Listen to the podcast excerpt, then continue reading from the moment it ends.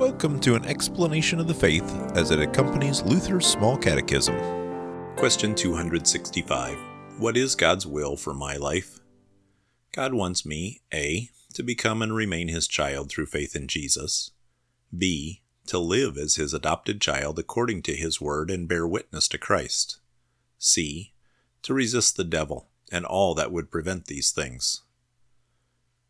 Question 266 Should I be anxious about discerning God's precise will in my daily decisions?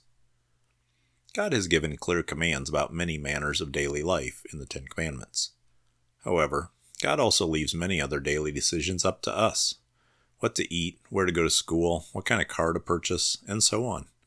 We need not worry about trying to discern God's precise will when making these kind of decisions, for we know that we live under His fatherly care. Question 267. How can I make decisions as a Christian about everyday matters? A. God gives me freedom to make my own decisions in everyday matters. He has provided the Ten Commandments to guide my decision making. He also invites me to pray for wisdom in choosing the best course of action according to His Word. B. In making decisions, I can also consider the many gifts that God has provided me in my everyday life my specific calling, my abilities and interests, the needs of those around me, the opportunities He has laid before me, and the counsel and wisdom of others. C. Finally, I can pray for God's blessing on my decisions, knowing full well that I daily sin much and can never completely avoid sin in this life.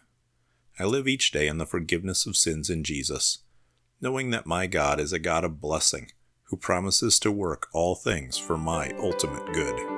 Thank you for listening to the explanation of our Christian faith as found in Luther's Small Catechism, brought to you by St. Luke's Lutheran Church in Oviedo, Florida.